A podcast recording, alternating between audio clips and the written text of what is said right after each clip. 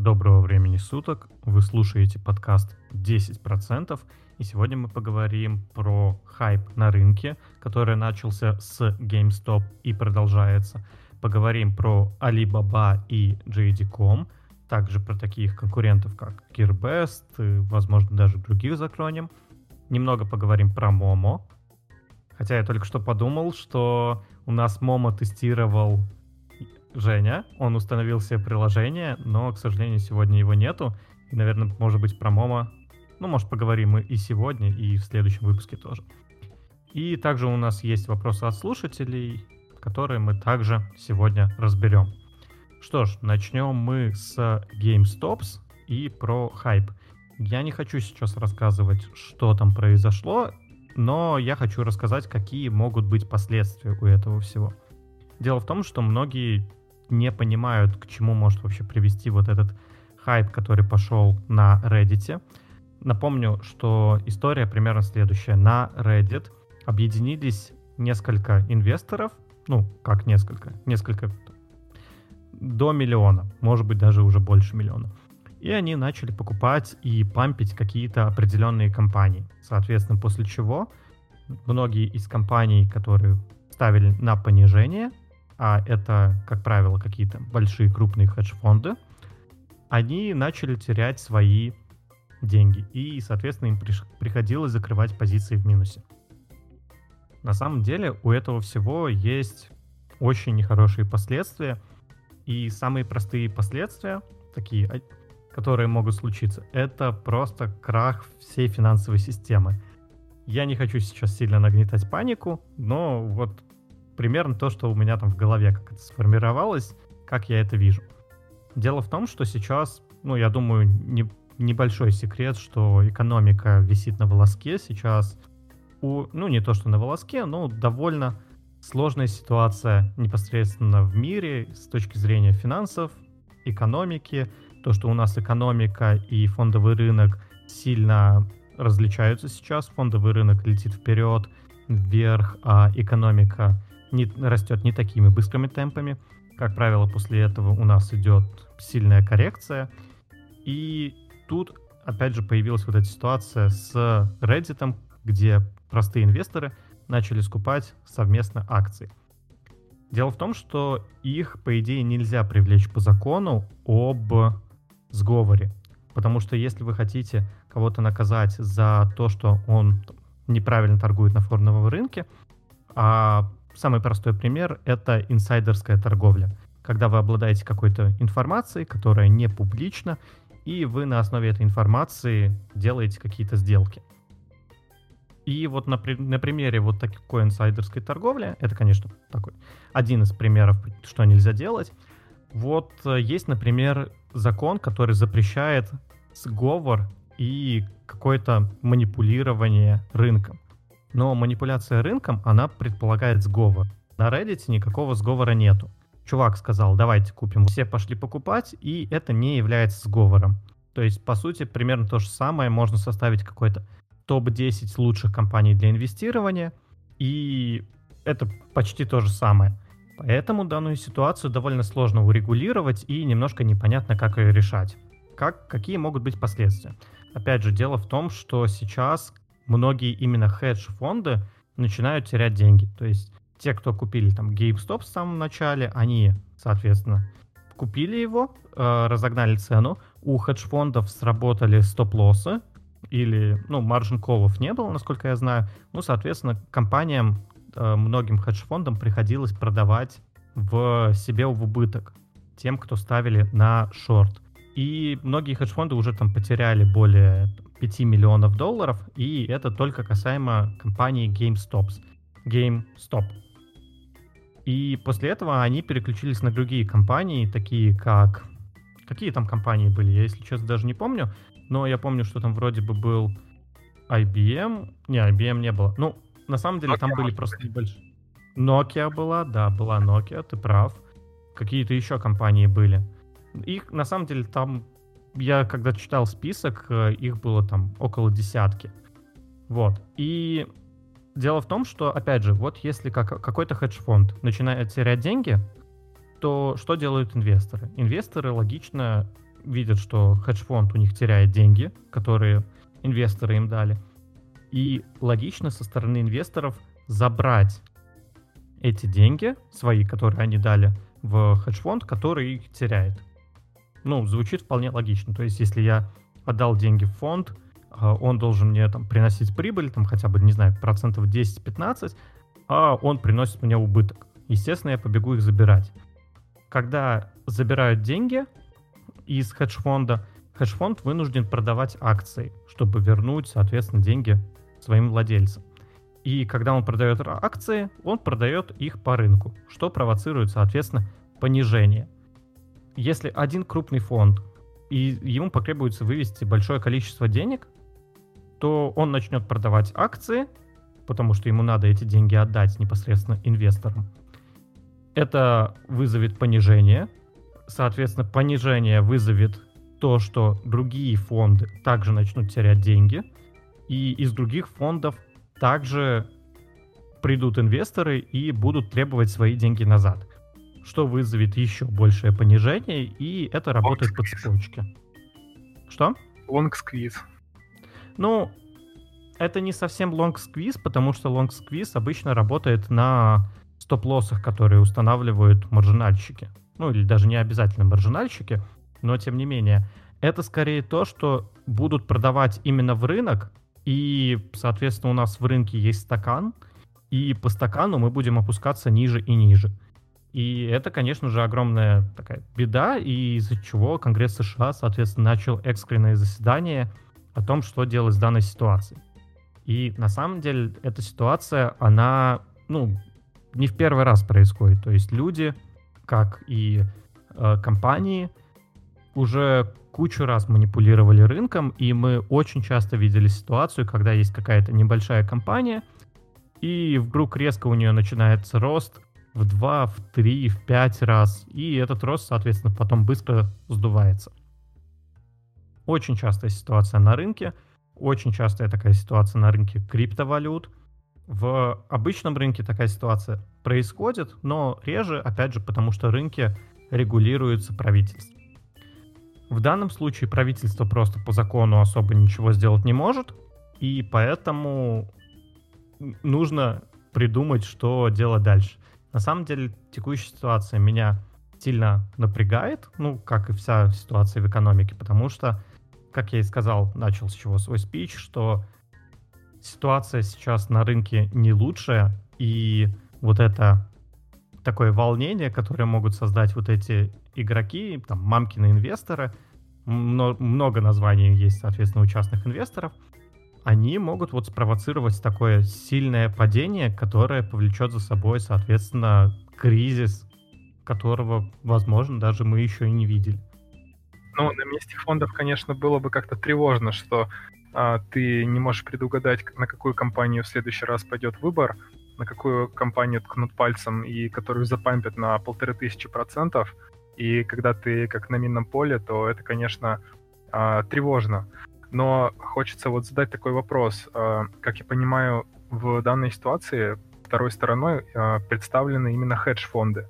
Но, насколько я знаю, хедж-фонды отличаются от обычных фондов тем, что у них более сильно развязаны руки. То есть они не обязаны там пользоваться какими-то инструментами, не обязаны а, продавать акции каждые там сколько-то времени в конце года, чтобы закрыть отчетность.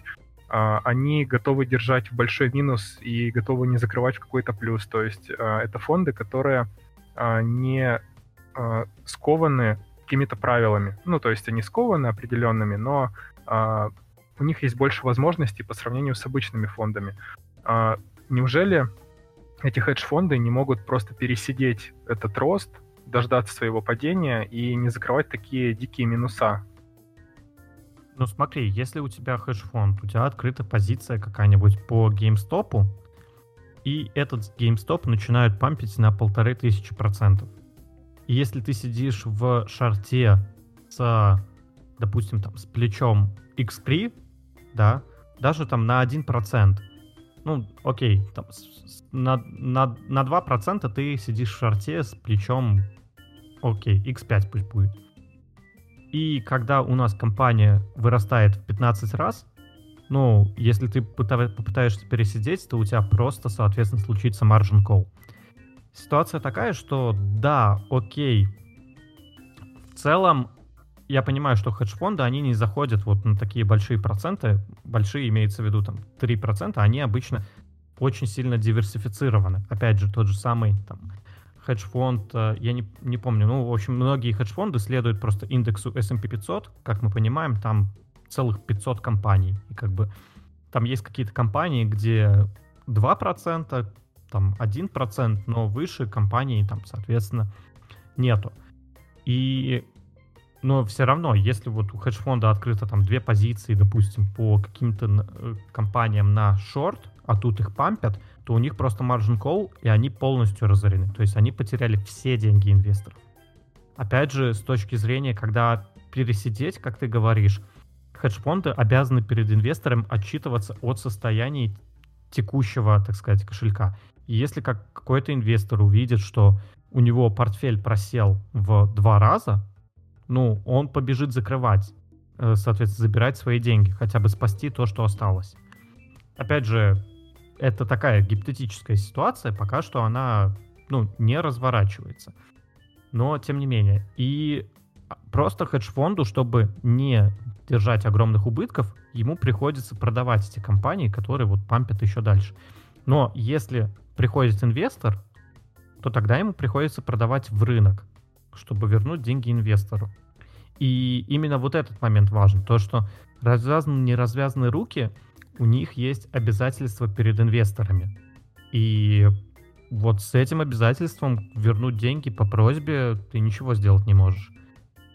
Но, может быть, не обязаны закрывать минусовые позиции, у них есть, наверное, и плюсовые в этот момент, то есть они могут просто фиксануть какую-то прибыль и за счет этого вывести какой-то кэш. Нет, фиксануть какую-то прибыль, да, окей, они могут. Но фикса... фиксануть какую-то прибыль, как это делается?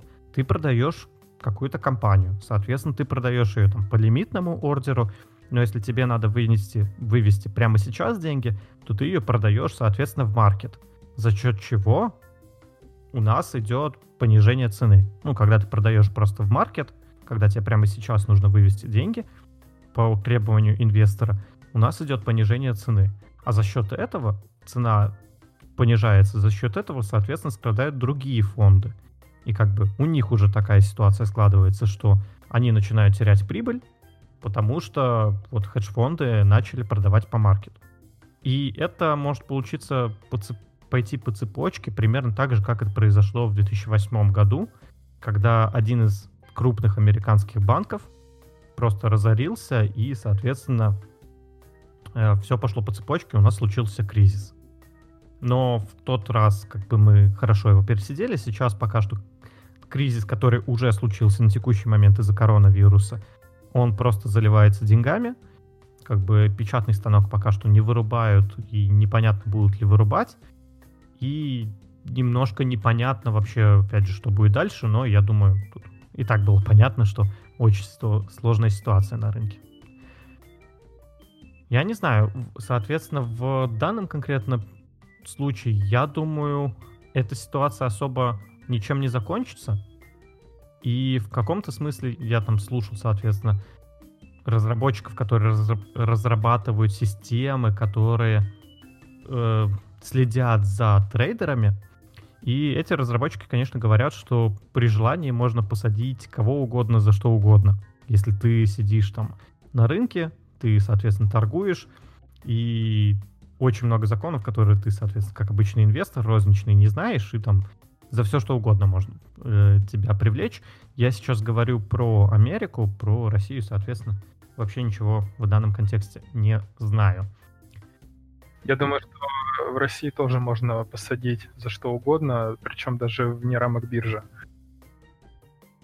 Тут я спорить не буду это скорее отдельная история. Хорошо, окей, ну, с GameStop, я думаю, на самом деле примерно все понятно. Следим, как будет развиваться событие, потому что ситуация действительно очень напряженная и действительно непонятно, что будет дальше. Ну, я думаю, на самом деле, скорее всего, ничего сильно не будет происходить. Может быть, закроют, там попросят Reddit закрыть вот эти каналы, соответственно, чтобы люди не могли вот так собраться и скоординироваться. Ну, это какой-то и... костыль даже, вот сходу могу сказать, потому что, ну, это все равно, что запрещать митинги. Ну, так уж это повестка сегодняшнего дня, поэтому так немножко отсылки. Но это все равно, что, да, запрещать людям выражать свое мнение. То есть э, они создадут просто новые каналы, и нельзя же просто постоянно банить все это. Ну, слушай, я согласен, что э, в этом плане свобода слова сильно нарушается. Я абсолютно с этим согласен, и я считаю это ужасно и это плохо. Но мы видим, как, допустим, забанили Трампа во всех социальных сетях, и вот потому что произошла вот такая ситуация со штурмом Белого дома. Хотя, причем, как я понимаю, Трамп, он не, ну, не было именно призыва выходить и там громить Белый дом. Соответственно, он кричал, что были фальсификации, да, это все понятно, но именно призыва там давайте там Белый дом вернем силой, такого не было. Но, тем не менее, его забанили и в Твиттере, и в Фейсбуке, и в других социальных сетях, даже в каких-то неизвестных социальных сетях. А социальная сеть, которая отказывалась банить, э, я не помню ее название, но есть такой некоторый аналог Твиттера. С ним э, разобрались немножко по-другому. Очень забавным образом. Дело в том, что эту компанию Amazon, они работали с Амазоном, то есть все сервера у них были на Амазоне. И после этого Amazon сказал, что ну, мы больше не будем держать ваши сервера у нас на наших серверах. То есть мы, соответственно, закрываем с вами контракт, и у вас есть 24 часа на то, чтобы переехать на другие сервера. 24 часа — это крайне мало, чтобы перенести всю инфраструктуру из одного места в другое место. Обычно это требуется там, может даже по полгода бывает. Соответственно, все зависит от размера проекта, но это примерно то же самое, что там перевести здание из э, одной страны в другую страну. Как бы это юридически там куча проблем, и как бы в принципе очень тяжело физически здание поднять, тебе там нужно логистику продумать, как бы нельзя просто так здание загрузить на поезд и перевести его. Но в общем, это делается очень трудно, и в этом случае их просто вот отключили, и эта социальная сеть, соответственно, не знаю, она подала в суд на Amazon, пока что ситуация не закончилась. Ну, я надеюсь, что у этой компании все будет в порядке, потому что, конечно, Amazon поступает под скотск, по-скотски, и в любом случае в контракте должны быть прописаны какие-то а, ну, форс-мажоры или условия расторжения, или пени, или возмещения упущенной прибыли, или еще что-то. То есть я думаю, что Amazon не может просто выйти сухим из воды, если он а, подставляет такие палки в колеса. А, но также хочу сказать про вот э, данную тенденцию компаниями. А, очень мерзко на этом наблюда- за этим наблюдать, потому что такие большие компании, они демонстративно пытаются подчеркивать то, что они аполитичны, хотя в то же самое время они а, очень сильно уже вовлечены во все эти политические процессы.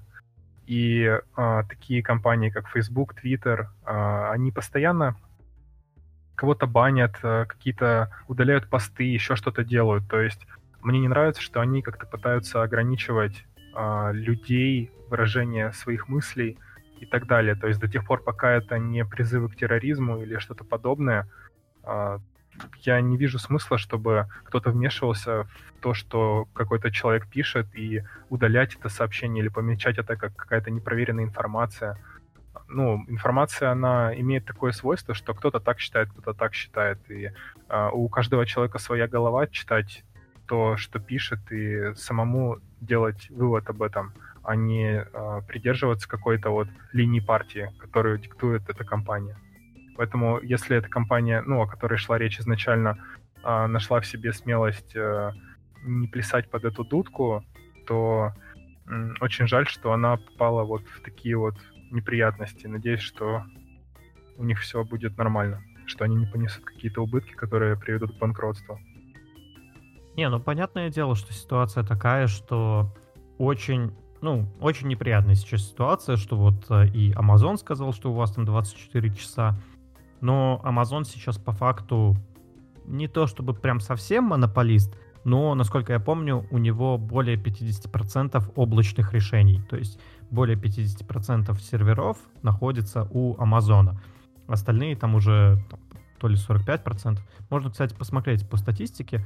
Есть сейчас из крупных вендоров облака это Amazon, это Azure от Microsoft, Google Cloud, соответственно, от Alphabet.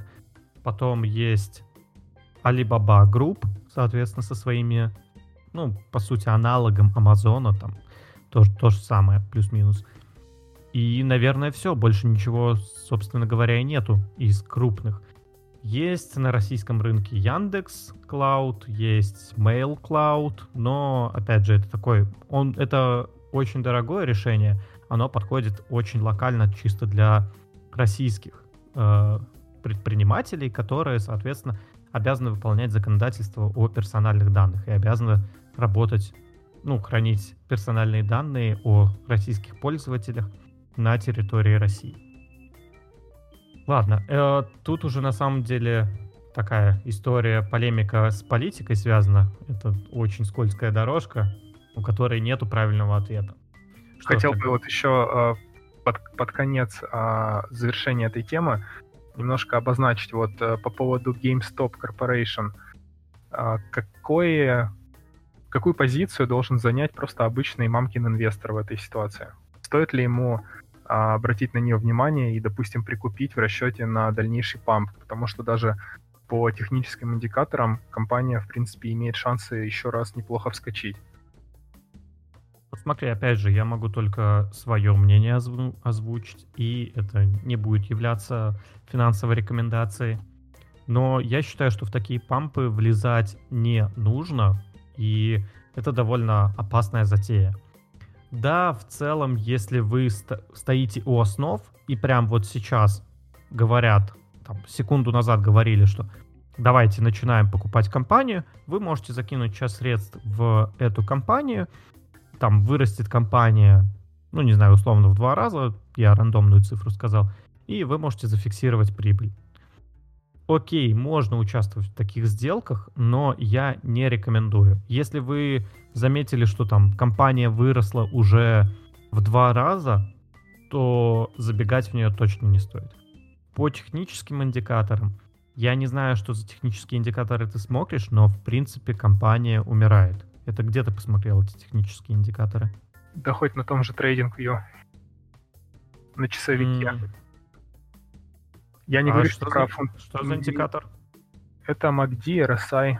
То и другое говорит о том, что, ну, возможно, график будет расти с большой долей вероятности. Ну, в целом, ты смотришь на часовике, и неудивительно, потому что это такая нестандартная ситуация, когда произошел памп, и, ну, эта ситуация, она уже сколько, пару недель, наверное, проходит. Ну, даже, может, уже три недели этой ситуации, как только все это началось. Можно, кстати, посмотри, а когда началось вот этот... Ну, памп, самая большая свечка, вот самая первая свечка была... Нет, именно рост, когда начался. Ну, вот 12 января появилась первая большая свечка, потом боковик uh-huh. в течение а, с 13 января по 22, а потом с 22, 22 была большая свечка, потом уже гэпом открывается наверх 25, потом просела обратно. Ну, в общем, самый большой гэп был 26 января. Тогда с 26 э, января до 27 а, января компания выросла на 137%. Но за весь период, то есть с, 12 э, января до 28 1800%. Ну, понятно. Ну, в целом, как бы я не рекомендую сейчас лезть в данную компанию, и то, что вот эти индикаторы, они показывают рост, возможный рост, они ориентируются, конечно же, на больше вот на падение, то есть ты смотришь на часовике, и они ориентируются на вот то падение, которое произошло с 26 по текущую ситуацию. Ну, конечно, и как бы обычно после этого... опираются на эти свечки. Да, и поэтому, конечно, ориентироваться на конец вот этот нельзя, нужно ориентироваться в целом на весь график, и мы видим, что это откаты, и я думаю, если ты откроешь более такой долгосрочный график, то там может Хотя, я думаю, эти индикаторы, они могут тоже показывать, э, что будет рост. Надо посмотреть. Ну, на дневке ну, там, там э, грядет со дня на день пробитие а, э, по MACD, и то есть там будет вниз идти. Но дело в том, что график, он же не идет как по линейке, то есть он все равно колеблется. Uh-huh. И если речь идет о таких пампах, то а даже в моменты падения ты можешь делать там по 50% плюса, например. Ну, то есть, э, если мы говорим вот о таких вот невменяемых ну, ситуациях. Ну, окей, давай, давай вот так. Я рассмотрю конкретную вот эту ситуацию с GameStop и как бы пойдем дальше. GameStop — это розничный инвестор, который продает диски. Ну, как бы, там не только диски, конечно, там еще и всякий мерч дополнительный, но, тем не менее, сейчас это далеко не самая выгодная штука продавать диски и какой-то мерч. Мерч, конечно, да, он популярен, как бы, э, но вкладываться в это нет, я бы не стал. Опять же, если мы инвесторы, то в этом случае лучше держаться от этого всего подальше. Окей, Alibaba и другие компании. На самом деле ситуация такая, что Аль, э, Джек Ма, SEO и основатель Alibaba, он немного в конфликтах с правительством Китая. Дело в том, что Джек Ма действительно очень интересный человек. То есть мы сейчас знаем, как самого, наверное, такого интересного человека, это там Илон Маск, который сейчас там делает несколько бизнесов одновременно. Есть еще Джефф Безос, который создатель Амазона. И Джек Ма довольно крупный тоже человек, именно, наверное, построил одну из самых таких крупных компаний. Я думаю, в топ-10 людей, там, которые построили какой-то бизнес, я бы его включил. И Джек Ма в конфликтах с китайским правительством. Мы, конечно, знаем, что Китайская Народная Республика, она как бы демократичная, но не совсем. То есть там контролируется вся информация, есть политика партии, которой надо следовать. И Джек Ма не совсем следует этой политике. И дело в том, что еще в том году Джек Ма пропал как-то с радаров. Он не, нелестно высказался в сторону китайских властей и пропал с радаров. Было падение акций у Алибабы, и это, конечно, было неприятно. Но что сейчас неприятно, конечно, после вот этого падения как бы отыгралось, отыгралось частично у нас это падение. То есть, если мы возьмем падение у нас было на 30, ну, на 33% от пиков, и сейчас мы отыгрались там 15%, то есть, в принципе, падение сейчас где-то 15%. Но я заметил такую ситуацию, что Джек Ма почти не появлялся на публике. Ну, и это заметил не только я. То есть Джек Ма появился только один раз когда выступал на какой-то студенческой конференции. И в тот момент он подключился по видеосвязи, и как-то это очень подозрительно. Опять же, мы знаем, что Китайская Народная Республика, она, как я и сказал, есть партия, надо следовать этой партии, и кто знает, что там сейчас происходит с Джеком Ма. Потому что данный человек очень публичный, кстати, я помню, даже я смотрел лекцию с... Ну, не лекцию, там просто диалог был между Джеком Ма и Илоном Маском. И довольно интересное видео. Не помню, оно 19 наверное, года. Можете... Не, наверное, оно 18 -го года. Ну, можете посмотреть, довольно интересное обсуждение Я смотрел было. это видео, но Джек Ма, конечно, не вызывает симпатии в данном видео. А, но, мягко говоря, это довольно странный чувак такой у него свои взгляды на жизнь, да. Я на самом деле не сильно помню, что там было, но у него были интересные мысли. Вот, но какие, вот я, к сожалению, не помню. В целом, э, в целом просто Джек Ма довольно эффективно развивает компанию Alibaba, и на текущий момент он куда-то пропал. И неизвестно, где он находится, что с ним вообще. И это вызывает какие-то вопросы. И опять же, я являюсь инвестором Alibaba, и это заставило меня задуматься, а не взять ли какие-то, может быть, посмотреть на аналоги Alibaba. И в целом, я, наверное, мне интересно два аналога Alibaba. Первый аналог — это JD.com, довольно интересная компания, которая также является онлайн-ритейлером, И в целом они как бы каком-то смысле конкуренты. Alibaba и JD.com. Также я вспомнил, что я пользовался Gearbest, тоже китайский сайт. Есть еще там eBay, но мы говорим сейчас там только про Китай. И меня, наверное, заинтересовала вот компания такая, как JD.com, потому что у нее очень эффективно сейчас идет менеджмент. То есть они сейчас делают какие-то там свои прогнозы, например, там свои прогнозы за последнее время они очень сильно перебивали. То есть если мы говорим про последние четыре отчета, которые они делали, то, например, в так, какое это число? Декабрь 2019 года у них был отчет, где они э, сделали, соответственно, эстимацию, что будет 0,7 прибыль на акцию, но э, 7 центов, и у них была прибыль на акцию 34 цента, что в 400, на 400% больше, чем планировалось. В мае у них тоже есть, э, соответственно, прибыль. Они оправдали ожидания инвесторов, но тут, соответственно, уже копейки. Это 0,20%, 0.20, то есть даже не 1%. Как бы это не очень интересно.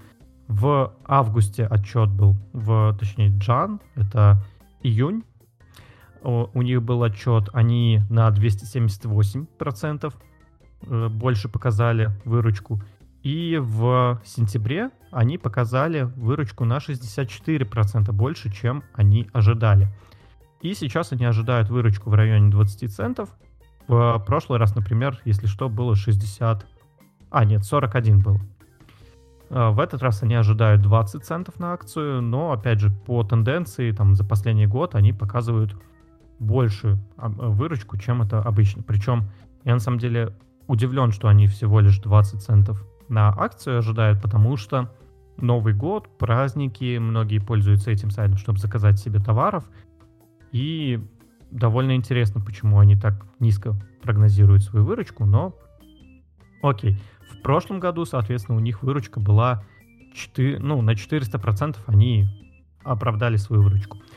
Поэтому я думаю, в целом можно присмотреться к компании JD.com. И если мы говорим а, кстати, у тебя же открыты сейчас показатели по JD.com. Так Можешь точно. рассказать, что там происходит? А какие именно тебя показатели интересуют? Ну, в принципе, что там пишут про эту компанию, я, конечно, у себя сейчас тоже открою, но что из основного там видишь?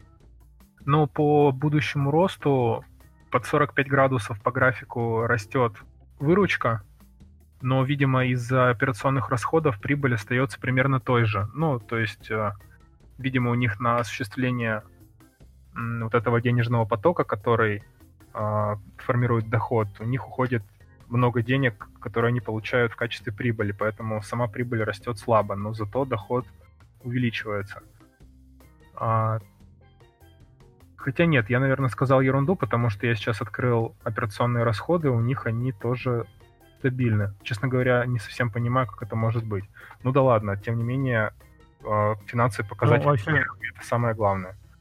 Очень странное вот это показание на 45 градусов растет график, но потому что его можно как угодно поставить, его можно просто расширить по диагонали, по вертикали сузить, и можно сделать 45 градусов даже из графика, который, ну, не падает, а растет там на 1% в год, из него тоже можно сделать, в принципе, 45 градусов. Я согласен, я понял, что ты говоришь. Это меняется шкала Y по вертикали, то есть там просто цена деления меняется, mm-hmm. и да, конечно, в этом плане может быть любой, а, любой график, но тем не менее. А, что касается оценки общей, сейчас компания переоценена на 7% от э, справедливой цены по своим активам, по своей капитализации. Это по Simple Wall Street, да? Да. Угу. Simple Wall Street. А PE у компании 31,9, когда по индустрии 32, что в принципе достаточно неплохо. Инсайдерской торговли ничего нет. По размытию акций 6,1%, то есть они втихаря допечатывают 6% акций в рынок. Но, конечно, это не очень хорошо, и уважающиеся компании так не делают, но, с другой стороны, 6,1% не так уж и много по сравнению с теми компаниями, которые печатают и по 20, и по 40, и по сколько угодно. Так что на это можно закрыть глаза. Что касается технической стороны, ну вот как хотите, но вот у меня все вот эти вот такие графики, которые растут во что бы то ни стало, у меня сразу вызывают ассоциацию с Теслой. И даже на недельном графике, несмотря на то, что компания очень сильно выросла за последние годы, даже на недельном графике еще показано, что она еще будет расти. То есть, честно говоря, я бы даже рассмотрел к тому, чтобы в средний срок или в каком-то таком вот, э, ну, не на один день и не на пять лет, но на несколько месяцев взять хотя бы посмотреть, как она себя ведет. Потому что, в принципе, то, что я вижу, достаточно позитивно выглядит, но, опять же, никого, никого не призываю. Ну да. Надо я... ознакомиться повнимательнее. Я на самом деле могу сказать, что данная компания, соответственно, имеет объем капитализации в районе 150 миллиардов, что уже довольно крупная компания, но, конечно же, еще не дотягивает до той же Alibaba, которая имеет в капитализации 724 миллиарда. Что еще хочется сказать? По тому же Гуру Фокусу эта компания переоценена там более чем на 30%, сейчас она по Гуру Фокусу переоценена примерно процентов на, я так понимаю, на 40-50, немножко не понимаю, как тут нарисовано. Да, ее справедливая цена, как они считают, является 50 долларов, 51 доллар. Simply вот. считает 88 справедливой ценой. Ну да, опять же, как, как считать, в зависимости от того, как считать. Да, э, PNE, кстати... немножко финансовое здоровье компании, то есть, в принципе, у них все в порядке, то есть э, текущие активы у них на 207 миллиардов а обязанностей, а в долгосроке у них всего лишь 26 миллиардов, то есть вполне неплохо они себя чувствуют. Ну да, на самом деле много у них нас конкурентов. Есть те же самые там Wish, э, есть конкуренты, опять же, Gearbest, Alibaba. Но в целом, э, как мы видим, компания растет, у нее растет, стабильно растет revenue, причем revenue растет, ну, довольно быстрыми темпами, то есть, вот, например, в 2019 году revenue у них было 82 миллиона, к сожалению, я не знаю, в какой валюте, тут э, не написано, возможно, это иены, а возможно, это доллары. И в... Да, юани, иены, да, в, Кита... э, в Японии. Японии, да. Да, да. А, а в 2018 году у них было 67. Если мы поделим там 82 на 67, то интересно, сколько это получится. Это получится... Это, конечно, нельзя так сказать. Четверти, скажем так. Ну, 22%. Это, конечно, нельзя так напрямую прям считать. Но в целом у них рост примерно там на 20%, да, примерно каждый год, и это довольно неплохо. У них очень сильно развита там логистическая система. Uh, у них, в отличие от Alibaba, они сами покупают и продают товар. То есть это немного другой бизнес, нежели у Alibaba. Но в данном конкретном случае может быть заняться какой-то диверсификацией и можно посмотреть в сторону JD.com, потому что Alibaba, они... Так, это не является инсайт. Да, мне говорили, что это публичная информация. Дело в том, что я сейчас общался с CTO, с э, Alibaba, AliExpress Russia, и он сказал, что они планируют выпускать как бы акции, соответственно, AliExpress Global на рынок в 2022 году. И да, я уточнил, насколько это инсайдерская информация. Мне сказали, что это публичная информация. Соответственно, Alibaba, к сожалению, остается закрытой компанией.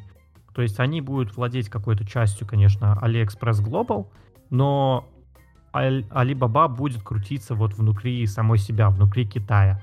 А вот на внешнюю сторону, соответственно, будет компания AliExpress Global, которая является уже самостоятельным продуктом, и Alibaba для них не самый, ну, как бы не будет являться э, основ, основным инвестором. То есть они, конечно, часть Alibaba, но не будут как бы являться полностью владением Alibaba.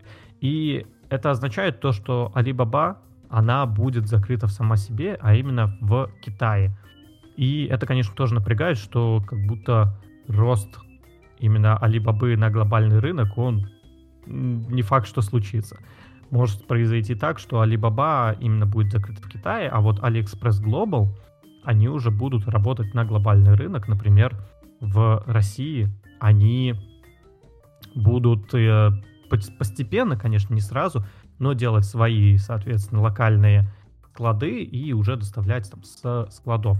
Но в основном AliExpress, как мы и сказали, это больше такой площадка, куда сами продавцы приходят.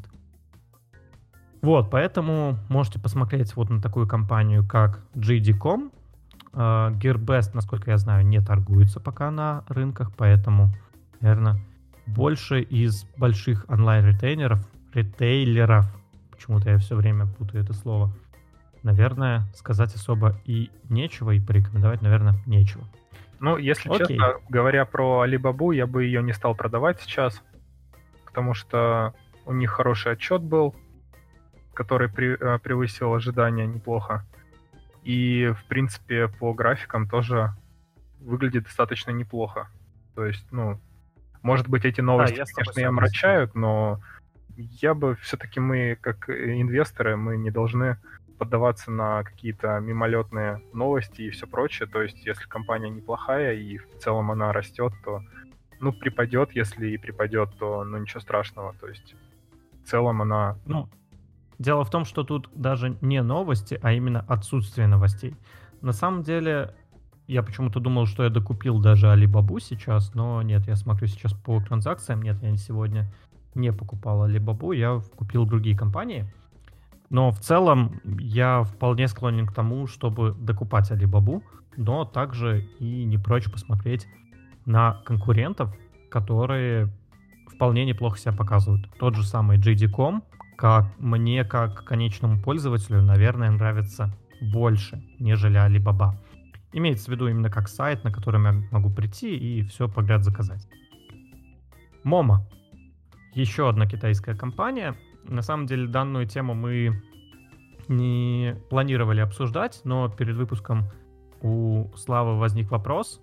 И Слава, что за вопрос ты там мне задал? Да, я просто хотел вскользь э, упомянуть Момо, потому что сейчас Момо наконец-то вышла из э, вяло, вялого вот этого падения и сейчас э, начинает расти, и вот сразу же возникает закономерный вопрос, докуда ее держать? Потому что бытует мнение, что вот там а, первая краткосрочная цель это 19, потом там а, даже не буду врать, ну, в общем, больше, и вот э, за сколько, на скольки уже имеет смысл задуматься о том, чтобы закрывать позицию и в каких пропорциях, то есть там, допустим, на 19 закрыть половину или закрыть полностью, подождать отката. Какова вообще тактика поведения в ситуации с Момо? Ну, опять же, я могу рассказать только свое личное, да, что я думаю. Но в целом я сейчас Момо только докупаю, и как раз-таки вот это одна из компаний, которую я докупил вчера.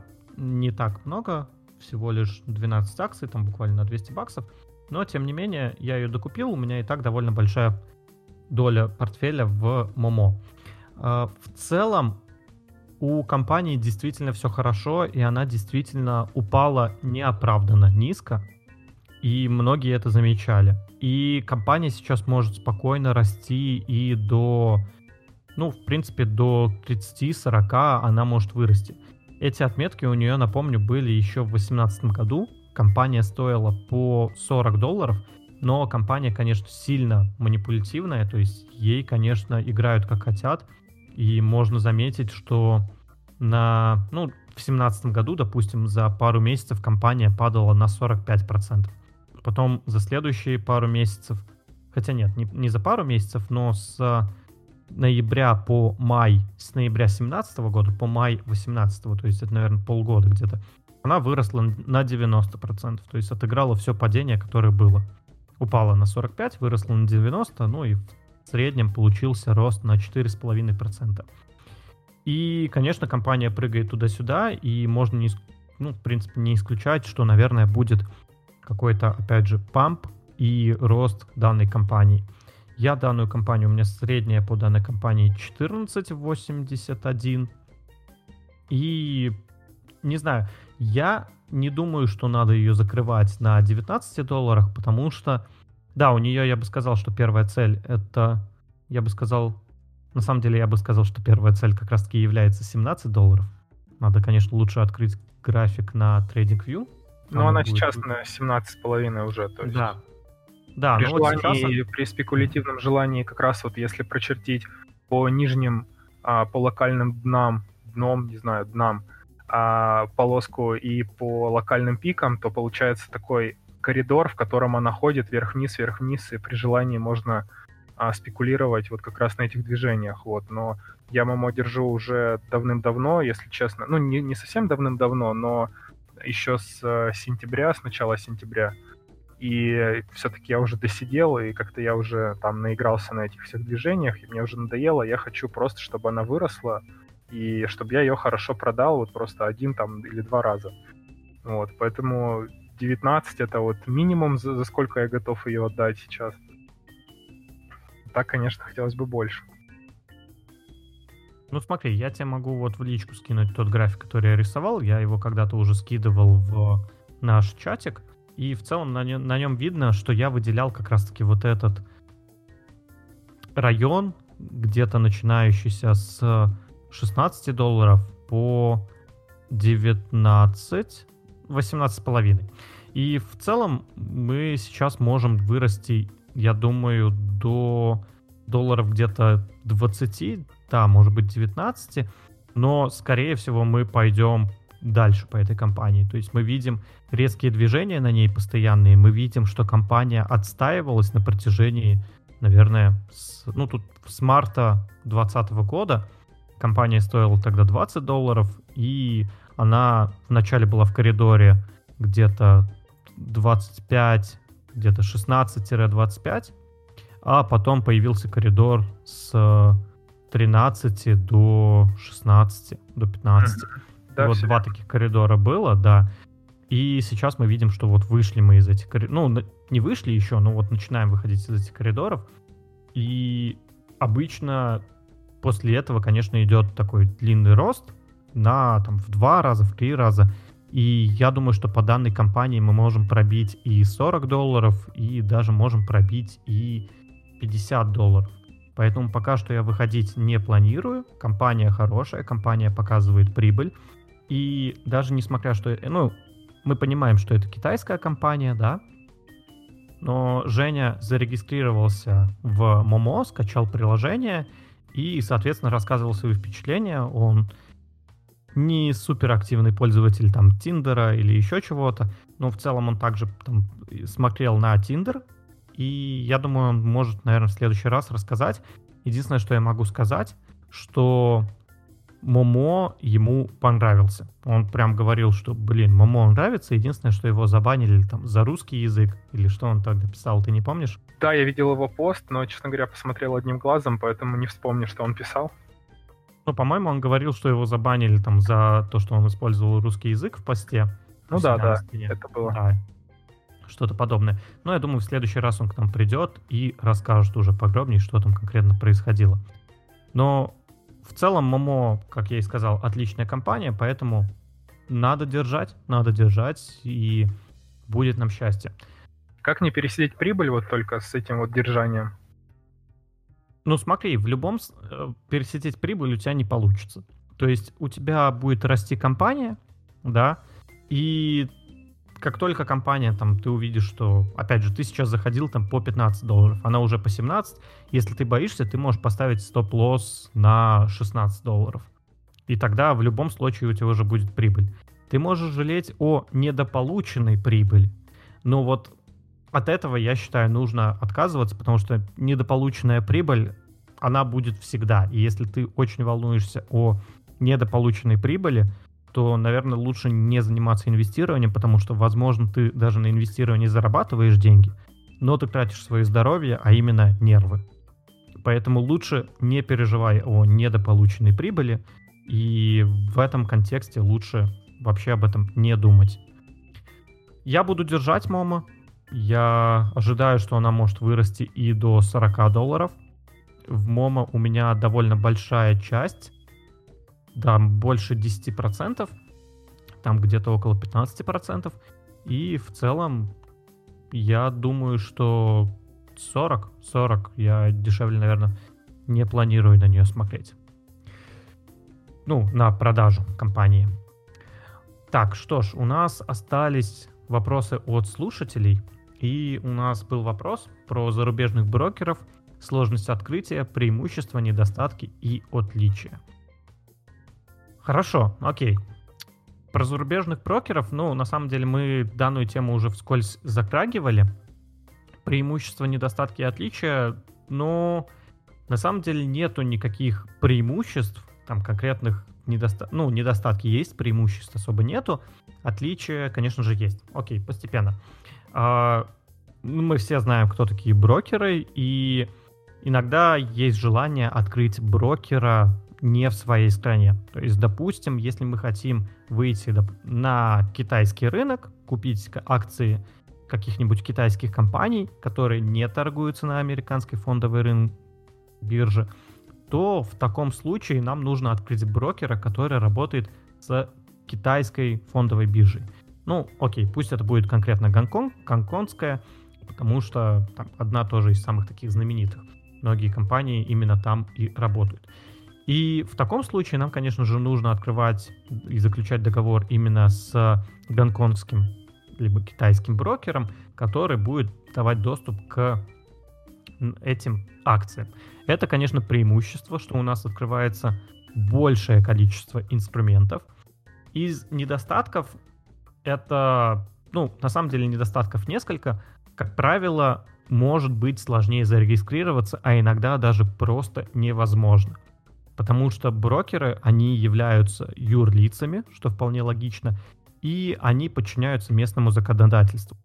Если брокер, там, допустим, тот же самый Робин Гуд, который работает в Америке, он, чтобы в нем зарегистрироваться, у тебя должен быть номер социального страхования, и в таком случае ты можешь зарегистрироваться на Гуде. Если у тебя его нету, то есть ты не являешься гражданином Америки, то в данном случае ты не можешь зарегистрироваться на Гуде. Поэтому, когда мы говорим про иностранного брокера, не факт, что у нас в принципе есть возможность зарегистрироваться.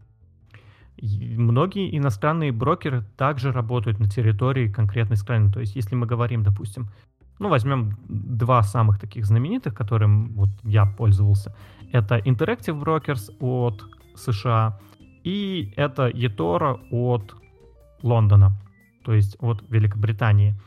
И они оба не работают на территории России, но, допустим, они работают на территории других стран. Они работают не только на территории э, своих стран, но они могут работать и по Европе, и там по той же Азии, и еще в каких-то странах. И в этом плане преимущество только, наверное, одно — это доступ. Недостатки — это то, что, ну, не всегда, во-первых, есть возможность зарегистрироваться. Вот в России вы не можете зарегистрироваться в eToro официально. У многих иностранных брокеров вы можете вкинуть деньги, начиная с какой-то определенной суммы. Например, если говорить про eToro, мне разрешило вкидывать только от 10 тысяч долларов.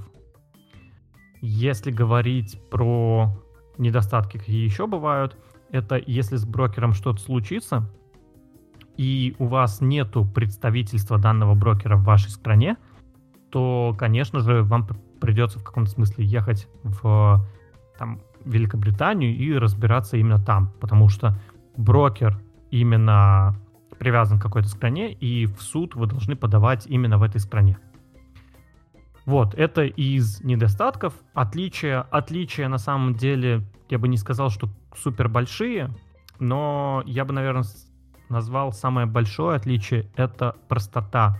Дело в том, что в России сейчас одна из самых таких передовых, наверное, банковских систем. То есть самая передовая считается в Китае, и на втором месте, наверное, является вот там Россия, там Украина, наши страны. То есть во многих странах там до сих пор не используют карточки, там либо если используют, используют только ленту, то есть проводят карточку по банкомату, например, опять же, вот в, в Израиле довольно часто оплачивают не PayPass, то есть просто приложить карточку, а надо именно провести, там где-то еще расписаться. И это, конечно, там менее удобно. И с точки зрения брокеров также намного больше мороки. То есть, когда вы работаете со своей страной, у вас, опять же, если мы говорим про страны СНГ, то намного проще, конечно, просто взять банк какой-то, там, прийти и сказать, я хочу у вас открыть там, банковский счет, а потом просто нажать галочку, что я хочу еще и брокера у вас открыть. И это делается там буквально в один клик, конечно, чуть подольше, но суть в том, что это делается действительно крайне просто. С eToro и с там, Interactive Brokers намного больше документов требуется, и непонятно, есть ли вообще в этом смысл. Опять же, для диверсификации, наверное, можно это сделать, но я бы сказал, что в этом большого смысла, наверное, и нету. Так, что ж, у нас еще был второй вопрос. У нас на самом деле их тут сегодня несколько.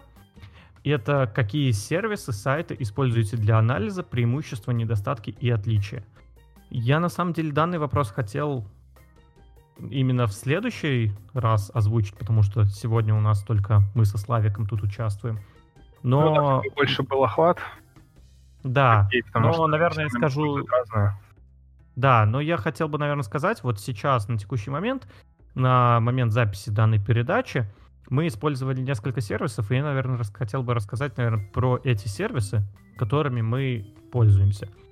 Вот сейчас, например, у меня открыто несколько вкладок, и это в основном сейчас три вкладки, но я расскажу, наверное, про две.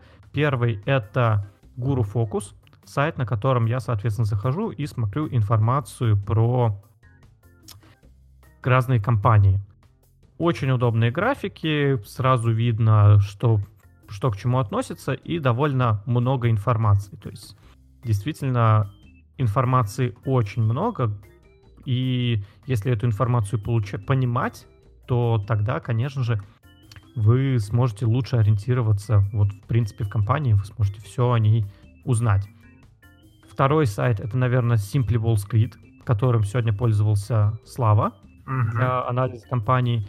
И про данный сайт я сейчас скажу свое мнение и, наверное, Славу попрошу дополнить. Про данный сайт я могу сказать, что он проще, чем там Kuru Focus, и он просто ты заходишь и действительно Simply по-простому показывает там хорошая компания, плохая. Конечно, опять же, там можно по разным показателям посмотреть конкретнее, но это вот такой самый простой способ узнать вот первую информацию о компании. И вот если вам интересно именно так, основа основа, вы знаете только, то, наверное, Simply Wall Street будет попроще. И, опять же, я бы сказал, что он и покрасивее. Но мне кажется, что там немножко поменьше информации. Это вот мое мнение. Слава, про Simply Wall Street что-нибудь хочешь добавить? Ну, я думаю, что, в принципе, если ты не являешься каким-то трейдером, который а, зарабатывает себе на жизни, целыми днями сидит за пятью мониторами, то Simply Wall Street вполне себе отличный сайт и очень приятен глазу, и все показатели, все различные там, а, как это называется, индикаторы и все прочее, все это визуализируется, показано что, где и как, и прекрасно можно составить впечатление о фундаментальном а, положении дел вообще в компании, прогнозах по ее будущему росту, по прошлой производительности, по финансовому здоровью, по дивидендам, по даже инсайдерской торговле, по размытию акций, по каким-то событиям финансовым, а, стратегическим, управленческим и прочим, по дивидендам на графике. То есть я думаю, что здесь информации более чем достаточно, она представлена на самом деле достаточно просто можно легко переключаться между тематическими разделами, то есть, ну, опять же, вот те, что я перечислил, там оценка, рост и дивиденды, можно просто щелкать по ним, и по каждому разделу будет подробная информация, ну, в меру подробная. То есть я пользуюсь этим сайтом уже несколько месяцев, и, в принципе, не было такого, что вот я чувствую, что какой-то информации мне не хватает. То есть, если инвестировать там суперсерьезно под какую-то ответственность чужими деньгами, то, конечно, может быть, нужно использовать несколько сервисов, но заходить просто в какую-то компанию, чтобы понимать, что она не обанкротится, а, больше, более чем достаточно. Очень доволен этим сайтом. Ну хорошо, супер. И я тогда, наверное, назову еще третий сайт. Это, ну и потом просто все-таки решил перечислю сайты, которые вот у меня в закладках, которыми я иногда пользуюсь. И третий сайт, вот, который у меня сейчас открыт, это TradingView, где можно посмотреть графики. И, наверное, это такой самый простой способ увидеть именно график, наложить на него какие-то индикаторы, и этот график действительно будет наглядно показывать, что к чему, как росла компания, как она развивалась, и можно построить, соответственно, график там месячный, недельный, дневной, там минутный, как хотите. И в этом плане именно TradingView довольно простой. Также на TradingView есть всякие там социальные сети такие, там можно какие-то посты, идеи цеплять, но я лично этим не пользуюсь. И давайте поговорим про то, какие вообще сайты, окей, есть у меня тут еще в закладках. А, На самом деле их давай, просто... пока мы не отошли от TradingView, тоже добавлю. А, TradingView используют тоже, наверное, все инвесторы, ну, кто хоть как-то этим занимаются, мне кажется, они все пользуются TradingView. А, можно просто зайти на YouTube, э, написать, как настроить э, аккаунт в TradingView, там а, ну, просто достаточно большое количество настроек, но наверняка найдется видео, как можно а, просто и удобно настроить под себя, убрать все лишнее, добавить все самое нужное и просто начинать э, смотреть на, на графики и пользоваться этим сайтом для э, оценки компании по теханализу. А здесь не нужно платить за платную подписку, такая функция есть. Андрей, по-моему, ты покупал эту подписку, но я Наверное. большого смысла не вижу. Вот, но говоря о подписках, можно сказать про еще вернуться к Simply Wall Street. Я подписку купил там э, месяца два назад. А, дело в том, что Simply Wall Street тоже можно пользоваться бесплатно, без ограничений а, по функционалу, но посмотреть можно только 10 компаний. То есть после того, как ты посмотришь 10 компаний, а, нужно будет разблокировать полную версию, ну, чтобы можно было смотреть на компании без ограничений, что я, в принципе, и сделал. На Simply Wall Street э, стоимость была в районе а, блин, даже не соврать, я в рублях могу сказать, в районе 7 тысяч рублей, то есть, ну, где-то 80-90 баксов на тот момент. Это за год? Да, это за год. Угу. Вот, то есть, ну, я так подумал, это, конечно, а, просто так отдать кому-то эти деньги, ну, не очень приятно, потому что разовые большие покупки, они всегда как бы ощущаются, но, с другой стороны, я понимаю, что это тоже инвестиция своего рода, что а, я здесь где-то не потеряю, где-то заработаю, и а, это не тот момент, на котором нужно экономить, я считаю. А вот э, TradingView, в принципе, я не вижу даже, честно говоря, никакого смысла приобретать платную подписку. Все, что весь функционал, которым я пользуюсь, он у меня есть, я, ну, он, он доступен, и социальной сетью, о которой ты говорил, ну, этот местный пульс, так скажем, да, то тоже я им не пользуюсь. Ну, смотри, на самом деле почти все сайты тут работают по одному принципу. У них бесплатное, там, ими можно пользоваться бесплатно, но какое-то ограниченное количество. То есть ты можешь посмотреть там 10 компаний, ты можешь посмотреть там где-то по-разному. Uh-huh. Но тем, тем не менее, ну это плюс-минус такое среднее. Э, тем не менее, всеми сайтами можно попробовать воспользоваться, и если вам что-то понравится, то вы можете, соответственно, приобрести. TradingView я приобрел, соответственно, подписку, потому что часто всплывало окошечко, что купите подписку, и как бы я решил уж, ладно, воспользуюсь этим предложением. Это я приобрел, соответственно, там, самую дешевую подписку, потому что мне ее вполне с головой хватает. И пока что не пожалел, пока активно пользуюсь, и все хорошо. И у нас есть проект, э, мы делаем криптовалютного бота, и там вот в том проекте мы купили самую дорогую под, подписку, которая стоит 599 долларов за год, либо за месяц это получается где-то, ну, 60 долларов за месяц, я так понимаю. Да, 60 долларов за месяц. И, соответственно, мы покупаем вот эту подписку, потому что она требуется для работы нашего бота. Там отдельная система, я думаю, когда-нибудь, может, расскажу про него, но пока что мы в разработке. Хотя у нас следующий вопрос как раз-таки про криптовалютного бота. Я думаю, может быть, сейчас что-нибудь и расскажу. И тогда по-быстрому сайты, которые также у меня есть, которыми можно воспользоваться, это Тиньков. Тиньков пользуюсь как брокером в том числе. И там, соответственно, можно также посмотреть и показатели. Также есть эконо, э, Trading Economics, tradingeconomics.com, РБК новости, есть Yahoo Finance, пользуюсь investing.com, есть у меня в закладках сайт sec.gov, это сайт, соответственно, SEC, это, как она расшифровывается, Security, Exchange, Conversation, сейчас, секундочку, uh, Securities at Exchange Commission, то есть это комиссия по ценным бумагам на русском языке, и туда я иногда захожу, когда хочу посмотреть отчеты, которые предоставляет компания непосредственно в SEC. То есть непосредственно публично предоставляет отчеты. Потом есть сайт Finviz, есть сайт MacroTrends, и, наверное, из основных это все. Есть еще какие-то сайтики. Naked здесь... Report, я недавно тебе говорил, есть сайт. Да, но я вот его, кстати, не добавил себе в закладки. Можешь его скинуть мне в чатик? Я сейчас добавлю закладки, чтобы начать и потихоньку пользоваться. Потому что, ну, надо попробовать, надо поиграться, посмотреть, что это в итоге за проект.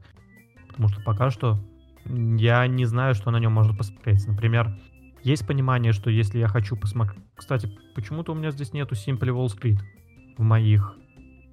Э... Все, да, я вспомнил. Угу. Почему-то странно, у меня нету Simply Wall Street в закладках. Видимо, потому что у меня закончилась там подписка, 10 компаний, и я решил не покупать подписку. Но в целом, как бы вот набор этих сайтов, сайтов штук 10. Сказать, что я всеми активно пользуюсь, нет. Я знаю, на что способен каждый сайт, и как бы я пользовался им в разные моменты. И если мне что-то нужно, я захожу там э, посмотреть на различные сайты. То есть, например, в основном, как вы видите, я, наверное, в последнее время пользуюсь Guru фокусом для такой суммарным анализа компании. Соответственно, Слава польз... Кстати, вот мне только что предложила э, бесплатный триал на 7 дней на Guru фокусе. Надо его как-то убрать. А по ходу, чтобы его убрать, мне придется заплатить. То есть я не могу сейчас убрать это окошечко. И меня это смущает. Но в целом нет, все нормально. Э, пообновлял страничку. Нет, все равно это окошечко появляется. А, походу у меня закончилась реальная версия. Надо посмотреть условия. Кстати говоря, по условиям, ладно, я сейчас как раз таки сам буду смотреть. Она, они предлагают годовой план за 450 долларов. Кстати, прикольно, что Select Region and Product можно выбрать еще регион какой-то. И в целом, да, 450 долларов, а России тут нету. Да, России тут нету, поэтому ничего сказать конкретно не могу. Ну, в Европе 400 долларов в год. На Simple Wall Street ты сказал сотню долларов в год, да? Нет, 80 я сейчас посмотрел. 80. Ну, наверное, звучит поинтереснее, нежели Guru Focus. Но, да, как-то 400 баксов многовато, конечно же. Что ж, ну, есть другие сайты, я уже назвал списочек, я думаю, вы можете себе, соответственно, подобавлять их в закладки и пользоваться этими сайтами.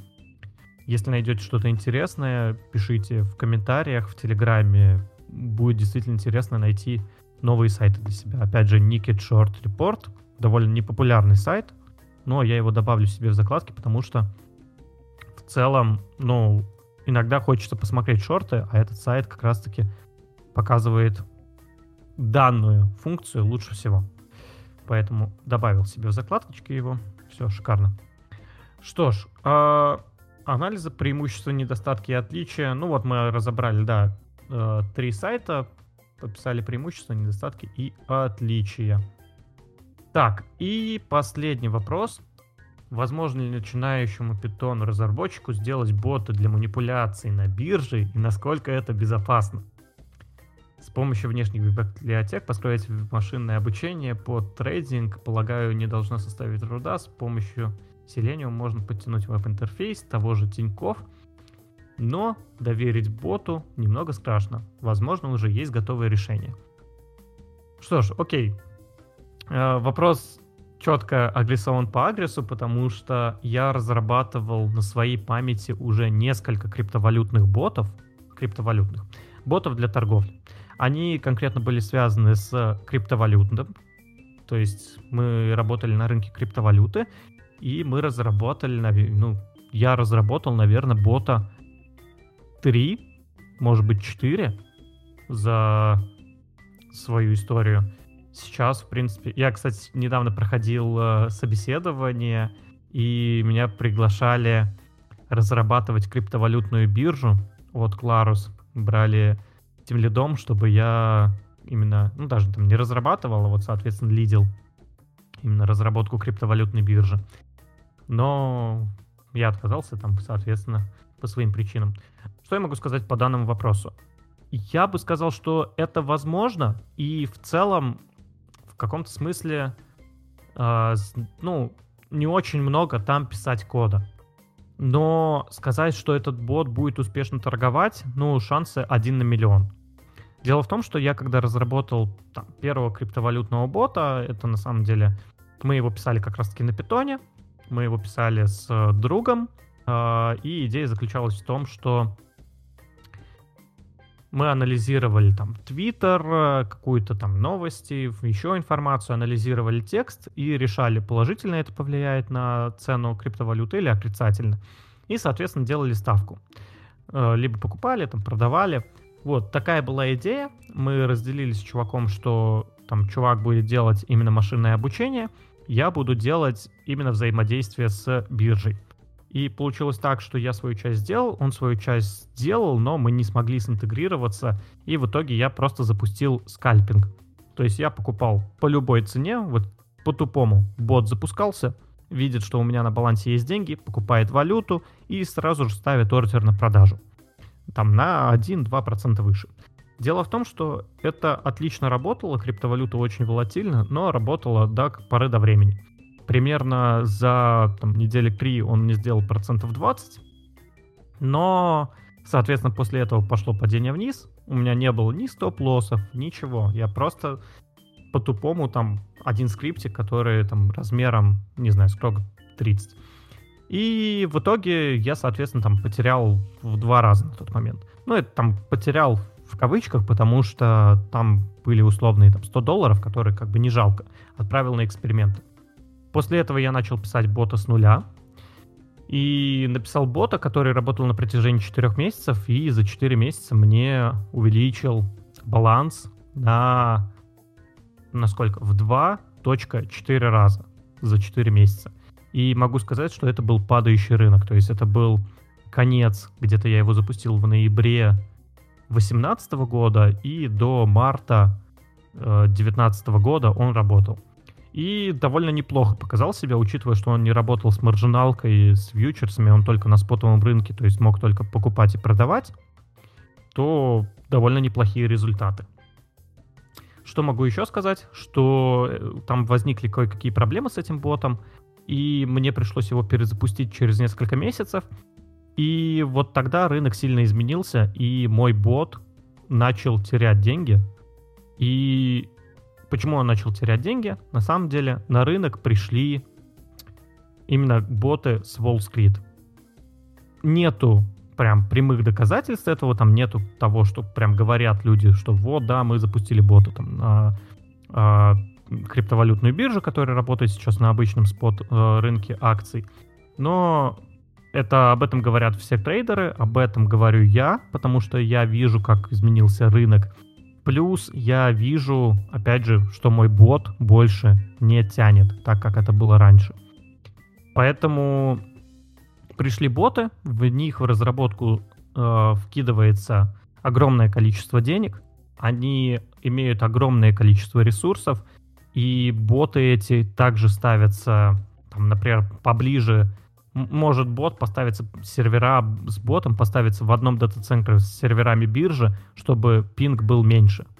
В общем, хочется сказать, что можно разработать э, бота, который будет торговать автоматически, Но сказать, что этот бот будет зарабатывать тебе деньги, наверное, нет. Скорее всего, он будет терять, но в качестве эксперимента, опять же, это сделать можно. У нас э, сейчас есть группа людей, то есть у меня есть сейчас проект, он, я в нем являюсь скорее консультантом, то есть я не являюсь разработчиком, я там именно прихожу и ребят консультирую по разным вопросам, начиная от технических вопросов, менеджерских и каких-то там финансовых вопросов. И вот там мы разрабатываем бота, и в целом мы решили отказаться вообще от возможности там как-то при, придумывать э, искусственный интеллект, который будет что-то делать. Мы это делегировали в другое место. Я, наверное, про данного бота расскажу побольше, когда он будет готов. Сейчас мы его запускаем в тестирование. Но, опять же, все, давайте коротко, чтобы ответить на вопрос. Нет, э, сделать так, чтобы этот бот зарабатывал деньги, не получится. Сделать так, чтобы торговал, какими-то там своими манипуляциями придумывал э, что, что-нибудь такое, как бы, ну, допустим, машинное обучение до сих пор, ну, как бы непонятно, как работает машинное обучение, потому что обычно мы говорим, мы имеем такие входные данные, получается такой-то результат. И компьютер сам определяет, он строит внутри себя модели, как получить из таких данных такой результат. Обычно данные — это график там за последние три года, а результат вырастет компания там в через месяц, там на 5%, на 10%. Вот, обычно это предсказывается вот таким образом, и, соответственно, от вот этого результата мы и отталкиваемся. Сделать это хорошо начинающему программисту нет, но было бы прикольно, если бы ты попробовал вот этим заняться.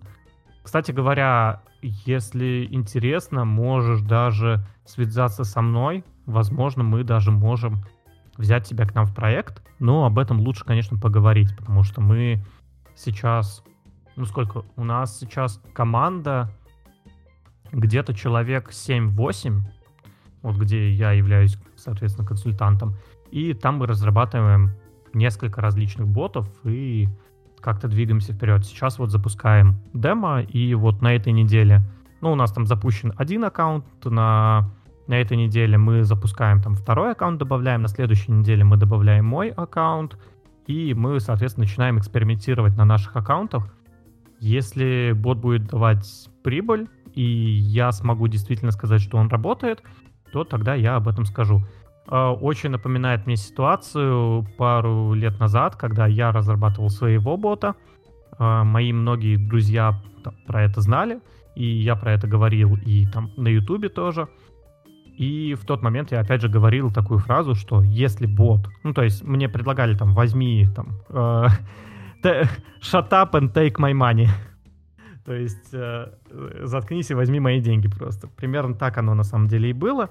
То есть ребята в меня верили, я сказал, что я буду э, брать вот деньги и инвестировать в бота только в случае того, если он действительно покажет себя успешно в, на практике.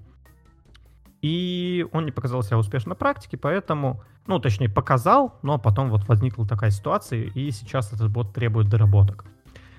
Сейчас нету времени его дорабатывать, поэтому я пока забил на него. Но в целом сейчас, опять же, если этот бот покажет себя успешно, которого я на текущий момент разрабатываю, консультирую, я, конечно же, как-то смогу рассказать там про это и уже посоветовать, порекомендовать, может быть, кто-то из наших слушателей захочет принять в этом участие.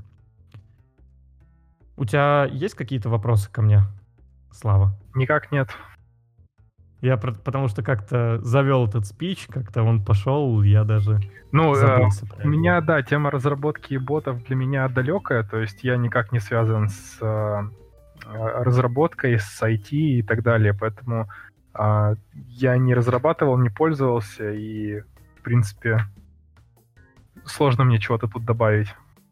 Ну, ботов в интернете довольно большое количество, но я бы не рекомендовал ими пользоваться, если вы не знаете вот того, как они работают, кто их создатели, потому что действительно очень много мошенников в данной индустрии и очень неприятные последствия могут быть, вплоть до потери всех денег и простой кражи.